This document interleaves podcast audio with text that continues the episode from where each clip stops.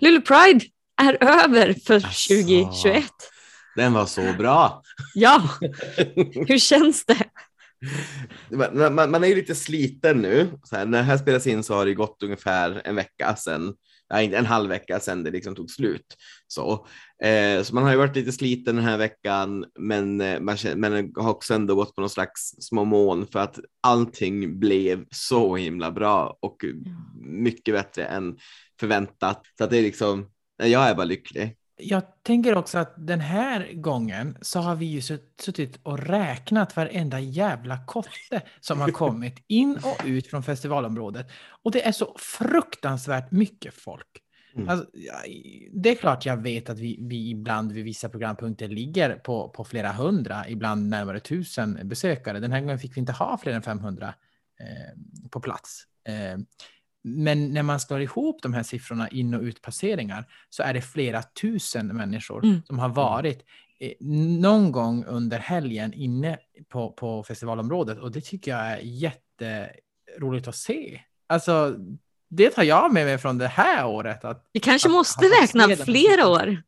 ja, det kanske är så, för vi brukar ofta liksom säga att ja, men vi tror att det har varit så här mycket folk, men nu ser vi att det var, alltså, Ja. nu ser vi liksom de här in och utpassagen och eh, ja, ser Mm. varje människa som passerar och som Vi, är gan- vi, vi vet ju gan- med ganska hög säkerhet att det var ungefär 400 personer under Magnets spelning Ja, exempelvis. Och det, det är liksom, ja, 460-70 fick jag. ja, ja, något sånt. ja det var drygt Men-. Ja. Ja, det var ändå det. riktigt häftigt att det också drog så mycket folk. Man stod där och var lite nervös innan att vi, att vi kommer gå över liksom vad som är okej enligt, enligt liksom, eh, coronalagarna. Så. Eh, så, så det var ju lite läskigt att man skulle dra för mycket folk, eh, men också att man inte då skulle få in för lite folk när man ändå har liksom satsat på det och kan göra någonting ändå för publik nu. Eh, Men det var men- det jag tyckte blev så härligt. Men vi ville ju samtidigt ha ganska mycket folk såklart. Man vill ju, man vill ju att det ska vara någonting som folk vill komma och se och ta del av. Och Mm. det gjorde det ju. Vi låg precis där vi tänkte att vi ville ligga, tänker jag. Ja men precis, det var precis exakt där vart man ville vara. Så det var liksom alla motsvaringar, alla, alla, alla förväntningar bara motsvarades. Men jag är också så eh, glad över att det liksom var... Jag menar, det, är Pride-paraden som brukar dra mest folk. Nu hade vi ju liksom ingen Pride-parad och då blev det så tydligt att det finns ändå en vilja att komma på Mm. festivalen och komma och prata med oss och bara uppleva parken eller bara komma och ta del av tävlingarna som vi hade tidigare under veckan i, i, på stads, eh, ja, i stan, på Storgatan, i tältet där. Och det, det var liksom efterlängtat. Jag Mm. tyckte det var jättehärligt att se det, att det var så många som, som kom och ville ta del av olika programpunkter. Liksom. Ja, en så- sak jag tänkte på i, under lördagen när jag satt, i- satt i tältet där, det var att vi satt ju precis bredvid den här statyn av stadens grundare, Gustav Adolf, den, Gustav den andra Adolf tror jag det är, eh, och satt och tittade på det, så tråkigt att vi har en gubbe som det första man ser när man kommer in här. Så till nästa år tänker jag att vi ska draga upp honom ordentligt. Det ska liksom, det ska vara peruker och det ska vara outfits och kanske så här nya outfits varje dag eller någonting på den där statyn. Åh, den idén gillar jag. Eller hur? Mm, Ja. mm. Men jag vill också bara flagga för alla de här fantastiska programpunkterna vi har haft. Mm. Eh, vi har haft eh, sådana programpunkter som jag tänker har väckt en hel del tankar hos folk. Eh, hos mig, inte minst. Och programpunkter som har varit något kontroversiella. Det Du tänker på bra. panelsamtalet på Ebenezer Panelsamtalet bland annat på Mm. Ebenezer. Att det ändå att vi kan få upp, för det, tanken med våra programpunkter är ju att de ska faktiskt lära eh, personer något, ge nya perspektiv till Mm. personer. Även eh, sådana som, som eh, oss som kanske har gått på väldigt många föreläsningar och utbildningar just omkring hbtqi plus spektrat. Men liksom när man har föreläsningar som även för oss då också kan väcka en hel del tankar, nya perspektiv och eh, att vi kan problematisera på en lite djupare nivå. Jag tror folk är less på grundutbildningar hit och dit. Mm. Jag tror folk faktiskt uppskattar att vi har sådana här, typ det här panelsamtalet. om eh, Panelsamtalet som då handlade om eh, eh, feminism och huruvida det är transexkluderande eller transinkluderande i olika sammanhang. så jävla spännande ändå. Mm. Spännande tanke, spännande problem som Mm. man måste kunna diskutera. Ja, Eh, Precis. Även om folk kanske tycker att vi inte ska diskutera de sakerna. Nej, men jag tänker att det är så viktigt att vi kan hålla två tankar i huvudet samtidigt, att vi kan prata om att inkludera både transpersoner men samtidigt vara en feministisk organisation eller ett eh, feministiskt sammanhang och att vi måste kunna liksom prata om hur gör vi det på ett bra sätt i olika sammanhang. Eh, hur gör vi det inom vår egen organisation, men hur gör vi det i vardagen och hur gör vi det i andra sammanhang? Jag tänker det är jätteviktigt. Så, ja. Och den kan man ju fortfarande se, om man missade den, så kan man ju fortfarande ta del av den digitalt på vår hemsida eller på vår Precis. YouTube-kanal. På YouTube, YouTube, exakt. Mm. Och den har jag sett redan nu har fått ganska många visningar faktiskt, så att den är redan nu populär och då har den legat uppe i två, tre dagar bara. 16 visningar har den fått på de här korta dagarna. Det, de övriga som ligger där har inte fått alls samma effekt. Så, så det är jättekul att se att det faktiskt är, finns intresse av att Mm. se det vi gör.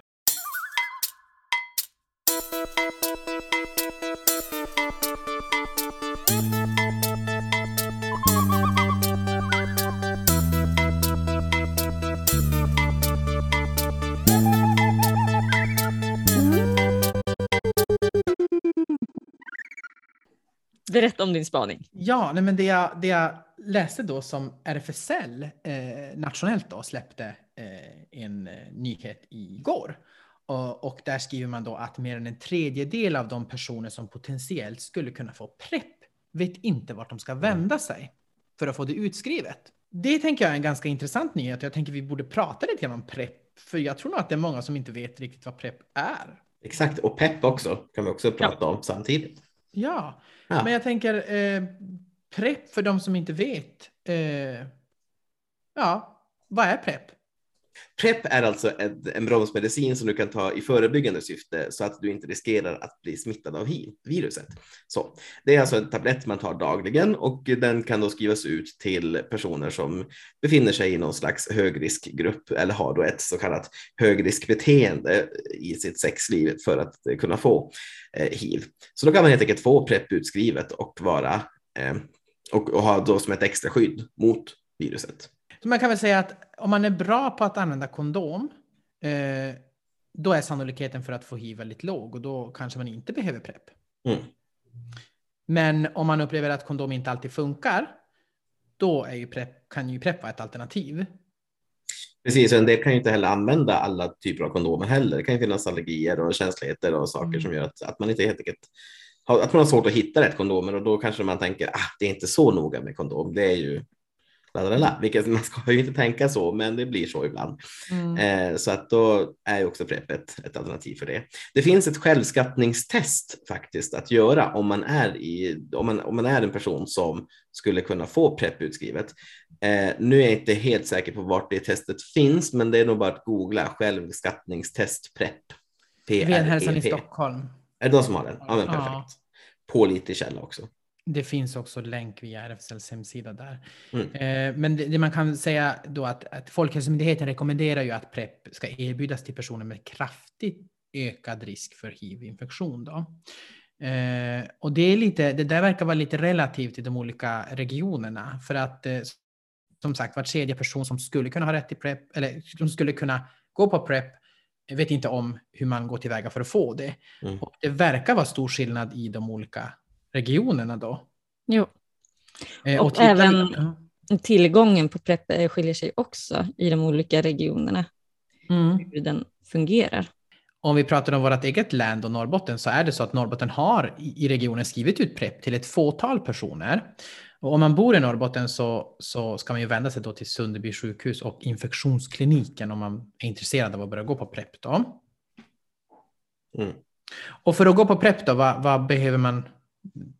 Vad gäller liksom? Då säger, då säger man att för att gå på PREP måste man vara helt säker på att man inte lever med hiv.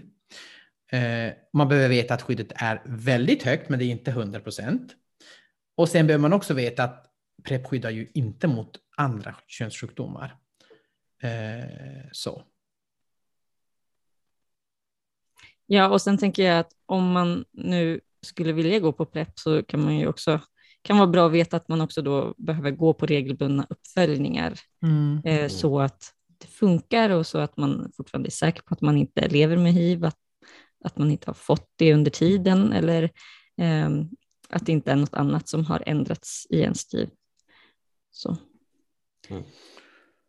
Mm. Och PREP ingår ju då i högkostnadsskyddet. Så det innebär ju att kostnaden blir ju inte mer än ett par hundra i månaden eftersom att det blir då det här ja, som andra receptbelagda mediciner helt enkelt. Nej, men PEP är ju också en väldigt bra grej. Eh, PEP då, eh, samma som PREP fast minus R. Eh, och det är ju det är liksom en, eh, en dagen efter behandling som man kan ta. Så om, om du liksom har befunnit dig i en situation där du känner att oh, nu kanske jag har fått hiv, så kan man helt enkelt gå till vilken akutmottagning som helst och eh, be om att få en PEP-behandling. Den tar vad är det, två till fyra veckor att genomgå den och eh, sen så eh, har man då ett, ett, ett, ett högre skydd också efter exponeringstillfället. Så det är en bra grej. Dock så är det inte alla akutmottagningar som känner till att man har rätt att få den behandlingen. Så i vissa fall så kan man behöva vara lite tjatig och stå upp för sina egna rättigheter där och säga att jag ska få det här. Det är min rättighet. Så. Men eh, berätta mer om det här PEP. Jag, jag, det känns som att jag inte heller vet vad det är. Mm. Eh, vad står PEP för? Är det någon som vågar sig på den? Expositionsprofylax. Ja! Det visste du, det kunde du kunna googla va? Oj, oj, oj.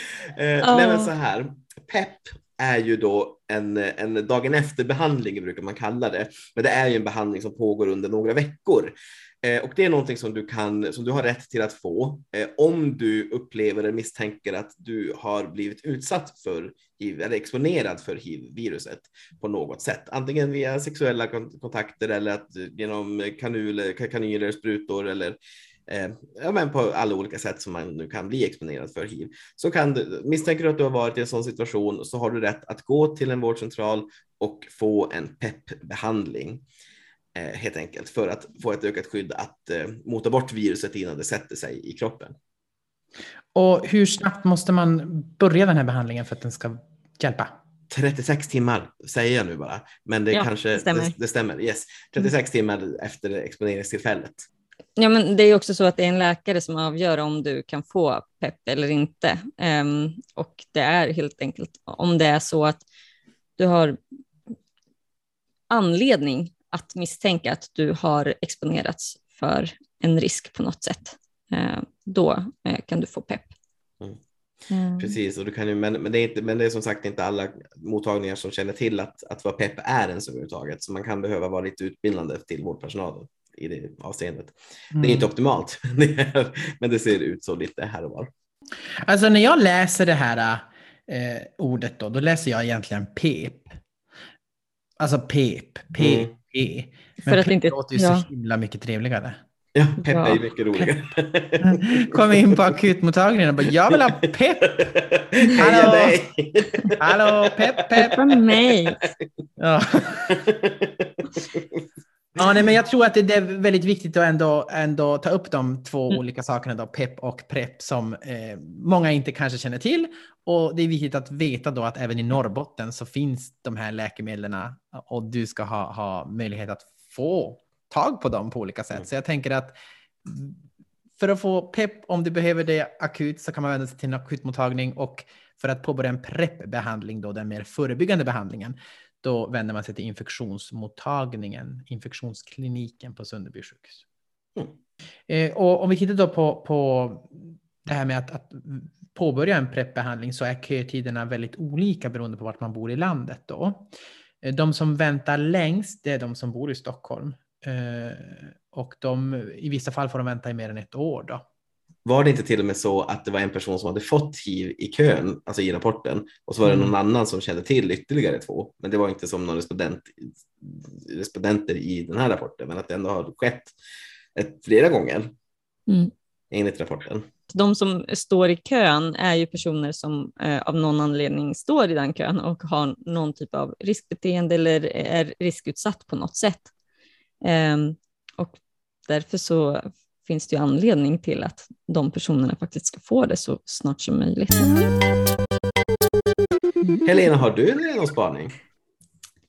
Jag kanske inte har så mycket en spaning som jag har en reflektion som vi väl kanske har lite nu och då. Men eh, det här med att titta på serier eller filmer eller ta del av olika typer av kultur och så dyker det upp en hbtq-person i någon typ av form och så blir man helt salig och bara nej men de har med en hbtq-person.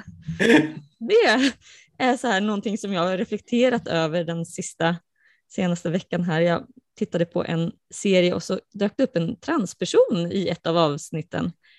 Och det, det bara slår mig hur, hur fattigt det liksom är på transpersoner och hbtq plus-personer överlag. Jag I olika sammanhang. opponerar mig absolut. Du gör det? Jag tycker det är så mycket. Det finns inte en serie där man inte på något sätt väver in hbtqi plus-spektrat. Det är min uppfattning. Problemet som jag ser, och jag blir så trött på det, det är att det aldrig bara kan vara. Det Nej, kan aldrig bara precis. vara en, en person. det är just utan det, som är min nästa poäng här. Ja. Att den här personen som då fick vara med i ett avsnitt, ja då var det ju liksom transidentiteten och komplikationerna kring den Mm. som fick ta plats. Och, Mm. och så gjorde man liksom hela avsnittet kring, kring det. Det, det, det. det får liksom bara den platsen då att, att få ta upp ämnet och sen så får den försvinna ut ur serien igen. Så. Mm. Och det, Mm. ja, nej, ja, det är en reflektion här som Och- dyker upp lite nu och då. Men, mm. Nej, men ett, ett exempel på det är ju, vi har, vi har pratat med dig Helena i, i veckan också om, om, om en serie. Jag, bara, jag, sitter, jag har börjat kolla på en jättefånig serie nu som heter då Elitskolan. Eh, och eh, ja, Ah, det är min, alltså den är fantastisk. Den har ju kommit ut i säsong. Jag har suttit Ja. klistrad framför den här serien. ja, ja, Den här serien är så bra. Ja, alltså jag har fastnat också för den. Men det, det, jag, tror att, jag tror att det är mer eh, telenovela som jag har fastnat för i den. Det är så mycket drama. Mm, Eh, det i är den. mycket drama. Mycket drama i den. Eh, och, eh, jag menar, och där sa jag till henne, oh, det finns hbtq-personer med i den här. Det är ett, ett, ett föräldrapar som är lesbiskt och ett, ett, en ungdomsgrupp där som lever i tresamhet och sådär. Men det är precis så, som ni säger, även där så är ju det väldigt uttalat också. Ja. Men jag tycker inte det. För mig tycker jag att i den serien är ju typ alla. Det finns liksom den heteronormativa personen finns liksom inte i den serien. Ah.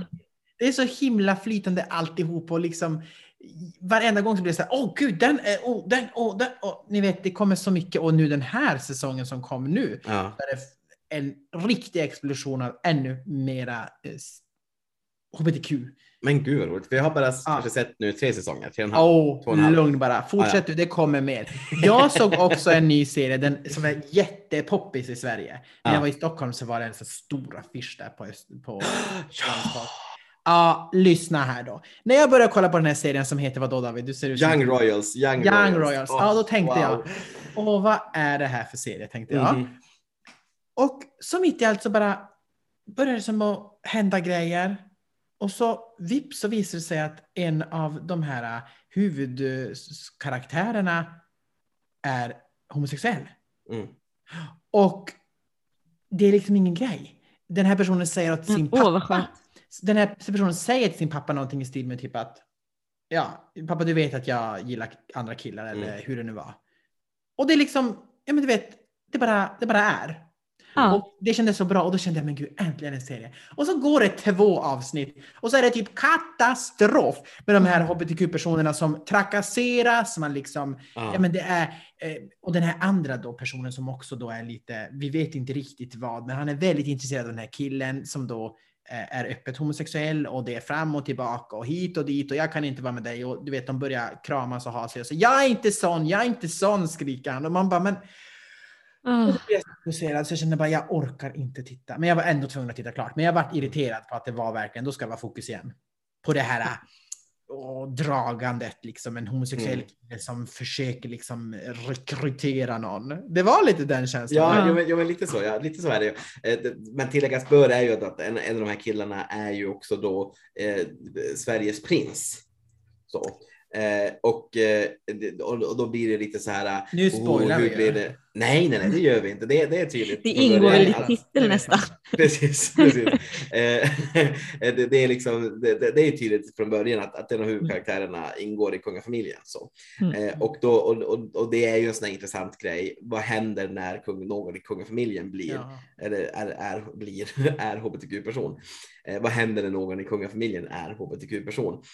Det är ju som en intressant vinkel på det. Och, och där blir det ju ändå på något sätt att man ändå måste, att, jag menar att det blir den här dragkampen då liksom. Vad, vad händer? Men jag är lite besviken på slutet på den här säsongen i alla fall. Sen får vi se om det kommer fler. Ja. Nej, jag känner så här. äh, Det här kändes som kanske inte något som skulle hända idag. Jo, kanske, men inte, inte när Victoria blir drottning. Det tror jag inte.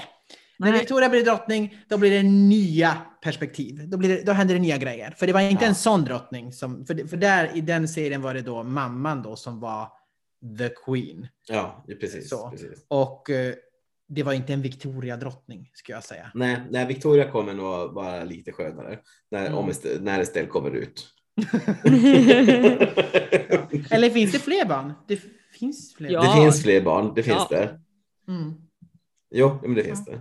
Nej, men jag har också länge tänkt på det här just när det kommer med den här dragkampen, liksom, som, eller att den ena liksom ska rekrytera den andra. Jag tycker alla filmer som handlar, åtminstone om, om homosexuell kärlek, så är det liksom en kille som är öppet homosexuell, en som inte är det och hela filmen handlar om just det här dramat att komma ut Mm. och det är först på slutet när man ser, åh, titta de, de blev ju lyckliga tillsammans, eh, men då tar det slut. Så man får aldrig se den här lyckliga homokärleken. Och sen är det så jävla intressant att den här personen som ska vara den som är öppet homosexuell eh, har eh, en, en helt annan riktning kopplat till då könsuttrycket. Ja. Där tittar man, upplever jag i alla fall, så Mm. fort det handlar om, eh, tittar vi då om vi pratar om, om eh, framförallt då det binära systemet och cis-personer och pratar om två kvinnor som träffas, då är det ändå den som är liksom, man vill på något sätt eh, projicera, nej, vad säger man? Man vill på något sätt eh, måla upp, så här är en typisk homosexuell Mm. kvinna. Och Mm. den personen är öppen. Och sen den som inte är öppen är ju, ska, ska man försöka liksom måla upp som någon heteronormativ person. En och det är så tydligt i den serien också, att man vill göra skillnad på det där.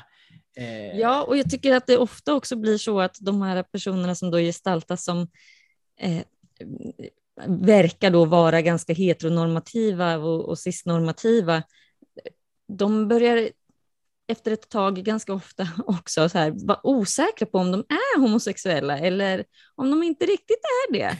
Och, och det tycker jag också är ett intressant drag, att antingen så måste man liksom vara homosexuell i sitt uttryck så som det framställs ofta och sen så är allting bra eller så är det något som är skumt liksom. Mm. Det- Ja, exakt. Det är det Mm. Mm. Jag trodde aldrig, det, det fick jag aldrig höra. Jag trodde Nej. aldrig att du var homosexuell Joakim. nej, nej. Det var snarare den här, ja men det visste jag redan. Ja. Jag bara, men vad kul att du visste, för det visste jag inte själv när jag var 13 år. Men vad kul att du visste för Ja. mig. Det tycker jag är fantastiskt. Jag tycker det är fantastiskt att Ja, någon... det någon- har man, det har man ju Mm. misstänkt. Man har ju Ja. förstått Eller sen jag. du var barn. ja. Hur det inte är individens egna eh, beslut eller eh, utsaga som räknas först. Men om vi, om vi får ta bara en snabb runda där Ja. alla vi får säga då den bästa serie eller film eh, som vi vill tipsa våra lyssnare om. Absolut. Får jag börja? Ja. Years and years. Det är liksom, om ni funderar på vilken som är the one av alla serier så är det Years and years. Det är en sån serie som bara finns en eh, säsong med sex avsnitt och den kommer aldrig någonsin att göras om på nytt. Därför Och att den är, så, den är så komplett. Jo, jag jag tror, att, jag tror jag har sett den och jag håller faktiskt med dig. Men, det, men jag, jag måste komma på en annan. Den är faktiskt riktigt bra, ruggigt bra. ruggigt. Har jag något att se fram emot? Den gjordes 2019 och Ja. förutspådde corona. Oj, Ja. Ja.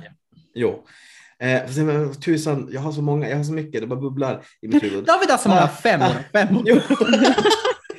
Ja, jag älskar allt som rör sig. Nej, men ehm, jag måste väl ändå, men jag slår ett slag för Pose. Pose. Ja, Pose. Vill, du- vill du lära dig om voging, ballroomkultur, titta på Pose. Eller Paris is burning. Mm. Nu hade jag två. Nej men nu- bestämma Pose. dig? Pose. Jag stannar Ja. med Pose. Ja, jag Mm. stannar där. Jag började dansa voging efter jag såg på Pose. Vill bara säga det. Du ser. du blev väldigt inspirerad av den. Så att, ja. Mm. Ja. ja, jag måste ju säga Sense8. Ja. Det, det måste jag. Jag vet. Jag visste att du skulle säga det, för du har Ja. pratat om den här serien många gånger under alla år vi har jobbat ihop. Och jag har alltid tänkt att nu sätter jag igång. Men den är så jobbig. Den är så... Det du är typ 70 säsonger. och, och lika många karaktärer, får man säga. Alltså, det är så, som, det är så Jo mycket- men absolut, man måste ju liksom komma in i och lära känna liksom karaktärerna, för den hoppar ju ganska mycket mellan olika Mm. karaktärer, så det gör den ju. Men jag men den knyter säker. liksom ihop allting, så att ja, jag är, ja. Mm, Jag var ganska säker på att Helena skulle säga Gentleman Jack. ja, i och för sig, den är Ja. ju bra, men, men ja, Sense8 är ju ändå svår att slå. Den, den det. slår, yes, okej. ja. Nej, men jag- var- varför jag vill både säga Pose och eh, Paris is burning, det är ju för att jag har mött personer som har sett Pose och som liksom inte riktigt förstått grejen och inte tyckt om Pose riktigt. Och har sagt, ja men kolla på Paris is burning först. Eh, och sen bara, ah, då fattar jag allt och då älskar man Pose. Så har man inte sett Paris is burning så kan man göra det innan man kollar på Pose. Du tänker att de liksom är kolla på. ihopkopplade på det sättet, att Jo, men- man men- måste men- se den ena först. Liksom. Jo, men för att jo, men Mm. Paris is burning är ju väldigt bra förklaring på voging och ballroom och vad det är och vilka det var som, som eh, gjorde det och varför man gjorde det så. Eh, Medan medan Pose är lite mer, man kanske måste ha den förförståelsen. Jag tänker också, det är sa- sam- det är också samma med, med RuPaul's Drag Race. Har du sett Paris is burning så förstår du ju väldigt mycket mer av RuPaul's Drag Race än om du inte har sett Paris is burning. Ja.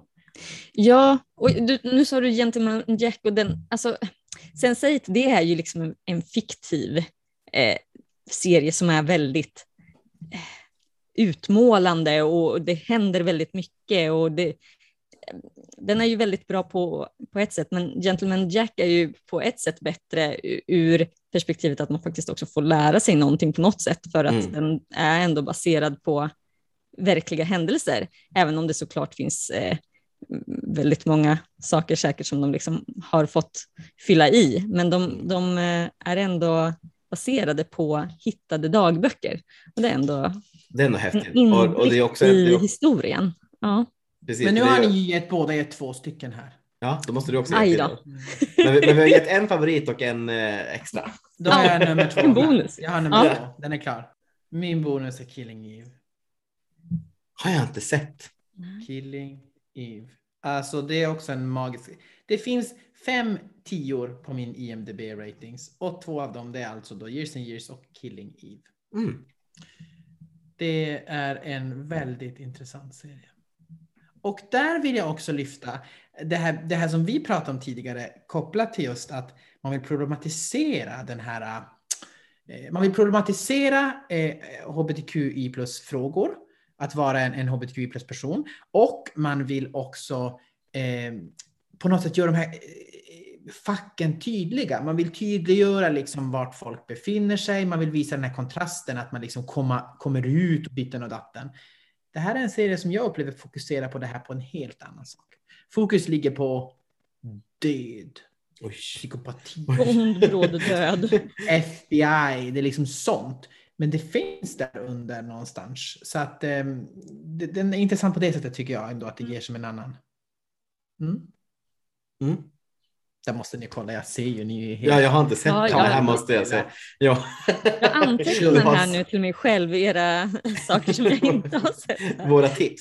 Ja, Och om ni som lyssnar har några tips så Ja. är det bara att skicka in såna här roliga röstmeddelanden till podden eller mejl med tips. Ja, eller, Så- tänkte, eller bara feedback på det vi sa. Är det Ja. någon som tycker något annat om de här serierna? Välkomna att säga. Eh, Ja, men jag vill jättegärna ha in ännu fler bra tips. Mm. Kan vi, inte, kan vi inte göra så att om någon lyssnare kommer in och säger någonting, så, om, ger något tips eller någonting, så måste vi titta på det och ge en Ja. eh, feedback på det. Feedback. Ja, Ja. Yes. Bra. det Så, är klubbat. klubbat. Veckans gäst. Välkommen till veckans gäst. Jag tänker att du får presentera dig själv lite grann för våra lyssnare. Mm. Tack eh, för den svåra uppgiften. Eh, jag heter Mariana Abnuk. Eh, ja, vad ska jag säga? Jag, eh, eh, jag brukar tänka på mig själv som eh, kvinna, feminist, mamma, eh, journalist, copywriter, eh, syster eh, och träningsgalen. Ja, det är väl ett bra ihopplock av saker. ja. Ehm, Var i länet hittar man det? Eh, det? jag finns i Luleå Mm. och, mm, där jag är född och uppvuxen. Jag har liksom eh, aldrig känt behovet av att lämna stan egentligen. Nej. Jag tänker att jag kanske är lite ovanlig på så sätt. Speciellt som eh, eh, ja, men speciellt som plata och kanske i eh, med tanke på vilken bransch jag jobbar inom tänker man kanske att man vill liksom se någonting annat eller ha någonting mer. Men jag, vet inte, jag trivs väldigt bra. Luleå är liksom trygghet för mig. Vad härligt att känna så från Mm. början, tänker jag. Mm. Mm. Vad brinner du för just nu? Särskilt. Ehm, ja, men jag, jag skulle nog säga just nu och egentligen hela tiden så ehm, brinner för eller drivs av någon slags rörelse, både, både fysiskt liksom i, i boxen som jag tränar i och eh, eh även psykiskt, alltså så här, um, växa som människa, eh, ta mig förbi mina rädslor och ja, men lite så. När jag fyllde eh, 40 så hade jag som mål att, att eh, liksom känna mig eh, lycklig, alltså riktigt lycklig. Och det, det nailade jag kan jag säga. Alltså det, var, det var fantastiskt eh, den sommaren och ja, men hela det året. Och tänker så här, nästa är 50. Mm. Då ska jag liksom vara helt, eller vara helt, man är ju aldrig klar, men, men det är liksom nästa nivå. Tänker jag. Det var väl ett väldigt bra mål att ha, att bli Ja. lycklig. Ja. Att det, ja.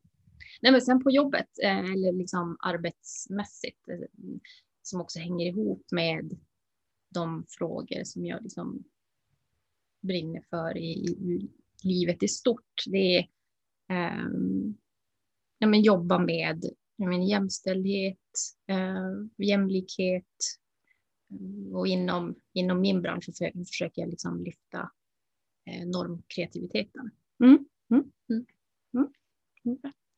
Vad betyder ordet queer för dig? Och jag tänker att det är ett ganska brett begrepp.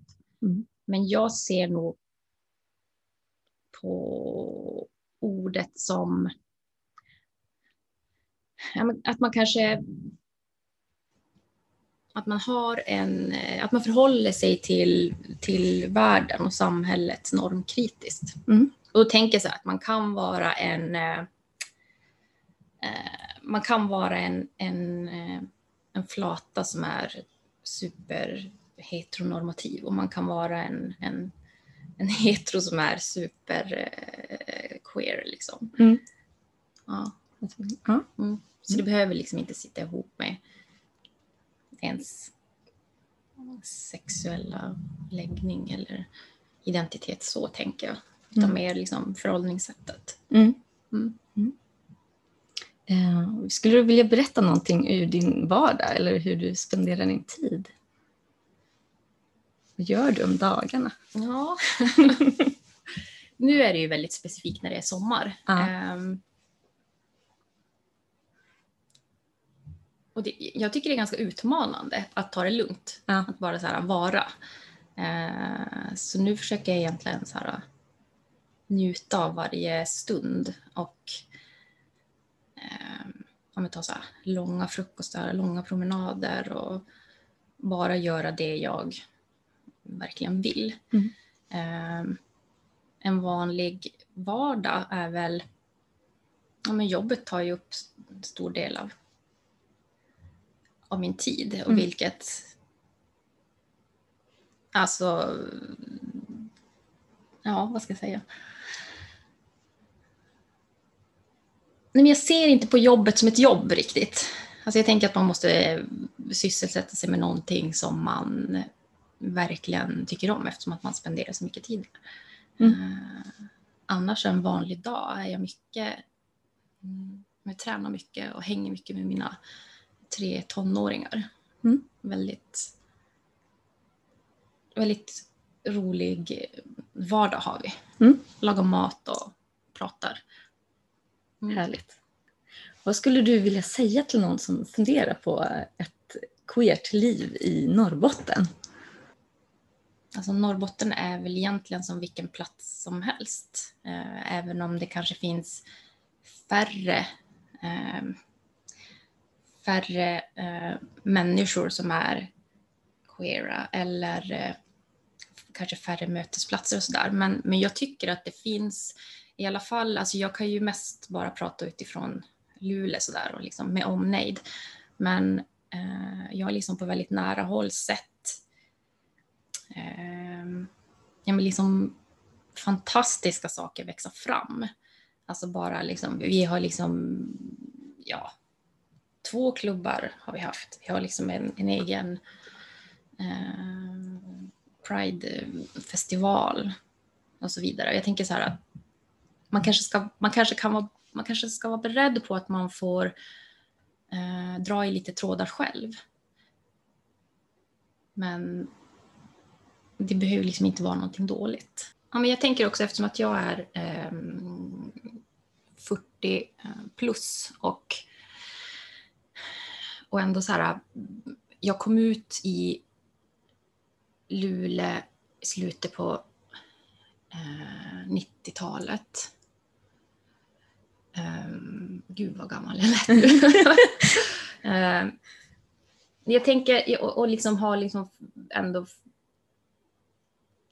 varit med ett tag, eller vad man ska säga. Och jag tycker att mitt råd är ändå så här att styr upp saker, ta tag, eh, alltså, skapa det liv du vill ha och gör, alltså saknar du en, vad ska jag säga, saknar du en mötesplats, ja men fixa det då. Um, ta kontakt med människor som du vill, vill bli kompis med eller som du är nyfiken på. Jag tänker så här att det, det, det händer liksom inte så mycket om man, om bara, om man bara sitter och väntar utan jag tänker att man får vara lite aktiv själv. Mm. Um, och då tänker jag att det finns då finns det egentligen ingen... Mm. Kanske på ett annat tänker sätt. det. Mm. Mm. Har du något tips på någon annan person som du tycker att vi borde prata med här i Norrbotten eller som har någon anknytning till Norrbotten? Emmy Stenlund.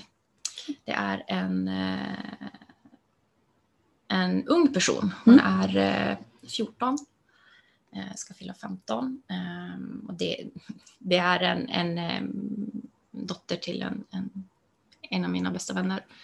Ehm, Hon är, eh, jag har liksom förmånen att få vara eh, nära henne, nära Emmy. Eh, Och det är eh, hon är en cool person. Det är fantastiskt att se henne växa upp och höra hennes tankar. Härligt. Mm. Det låter väldigt intressant. Mm. Bolla vidare i det. Ehm, om man skulle vilja komma i kontakt med dig nu när man har lyssnat på det här, Mm. kan man komma i kontakt med dig på något sätt och hur gör man det bäst i så fall? Ja, men jag tänker att jag, mail. Ja. Ja. Mariana at omai.se. Ja. Får jättegärna skriva. Härligt. Om man vill. Ja, precis. Det lät som en kontakt. ja, Det var det inte. alla lyssnare där ute. Ja.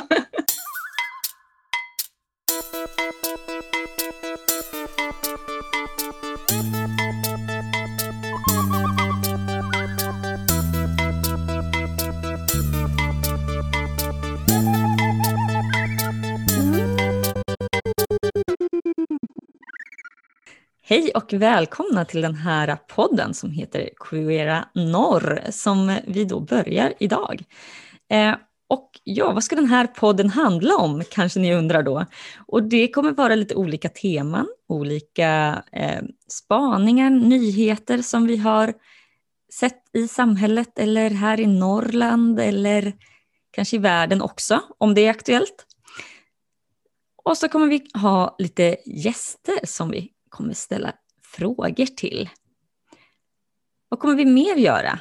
Missar jag någonting här nu? Jag har med mig här David och Joakim också i den här podden såklart. Nej, men jag tänker, vi kan ju, det kan ju vara värt att nämna att, att vi, vi som gör podden kommer från RFSL Luleå och norra Norrbottens län. Eh, så, och eh, har väl känt lite grann att nu under pandemin som har varit här, även om det börjar liksom lättas upp lite grann, att vi vill, vi vill göra någonting mer för att liksom nå ut till våra medlemmar och till, till övriga också, som kanske, eller framtida medlemmar, så, eh, och kunna liksom ha en konversation på något sätt eller visa upp mer vad, vad vi jobbar med och vad vi gör och vilka frågor vi driver. Sådär. Och har kom på att ja, men, podd är väl ett väldigt bra sätt att göra det på. Hej då. Rätt ut. Yes. Jag tänker, jag tänker att ditt lilla slag är liksom, du har stängt eh, diskussionen.